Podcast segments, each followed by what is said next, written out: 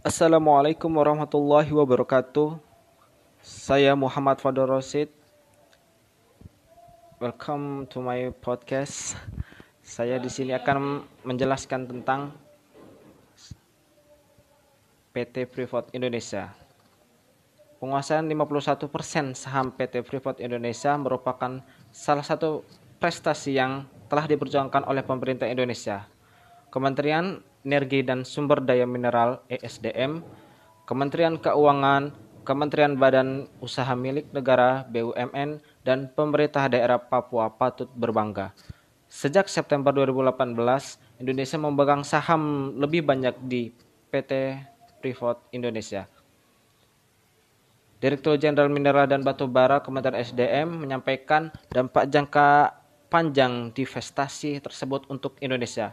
Beralihnya mayoritas saham PT FI kepada PT Inalum akan memberikan dampak positif yaitu kelangsungan operasi PT Freeport Indonesia dan aspek sosial ekonomi di Papua, pendapatan meningkat, terciptanya multiplier efek dari pengembangan smelter dan tingkat komponen dalam negeri TKDN serta adanya transfer teknologi pertambangan.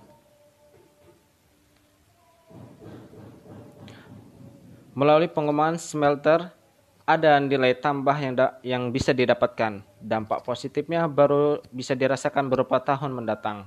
Misalnya, saat ini PT Freeport Indonesia akan mengekspor dan menghasilkan konsentrat melalui pembangunan smelter. Produk yang dihasilkan bisa lebih beragam, seperti emas, batangan, atau timah, nilai jauh lebih besar. Lapangan pekerjaan pun akan otomatis terbuka bagi masyarakat Papua. Pergantian izin PT Freeport dari kontrak kerja KK menjadi usaha izin usaha pertambangan khusus IUPK sekarang ini. Selain perubahan izin, sebelum berpanjangan diberikan, PT Freeport Indonesia memiliki kesepakatan pokok dengan pemerintah. Kesepakatan ini adalah kewajiban PT Freeport antara lain melaksanakan pembangunan smelter dalam kurun waktu paling lambat lima tahun.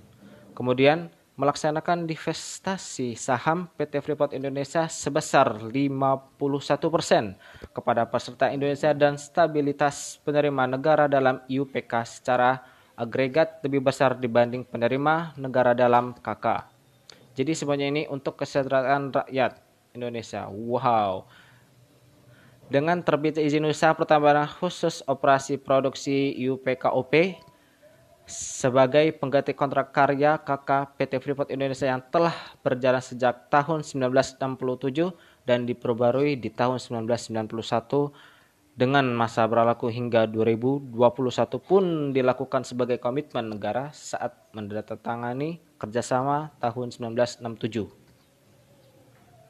Secara kepemilikan saham 51,23% tersebut terdiri dari 41,23 persen untuk Inalum dan 10 persen untuk pemerintah daerah Papua. Saham pemerintah daerah Papua akan dikelola oleh perusahaan khusus PT Indonesia Papua Metal dan Mineral IPPM yang 60% persen sahamnya akan dimiliki oleh Inalum dan 40% persen oleh BUMD Papua.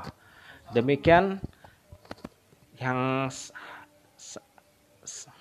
yang dapat saya sampaikan podcast ini untuk tugas dari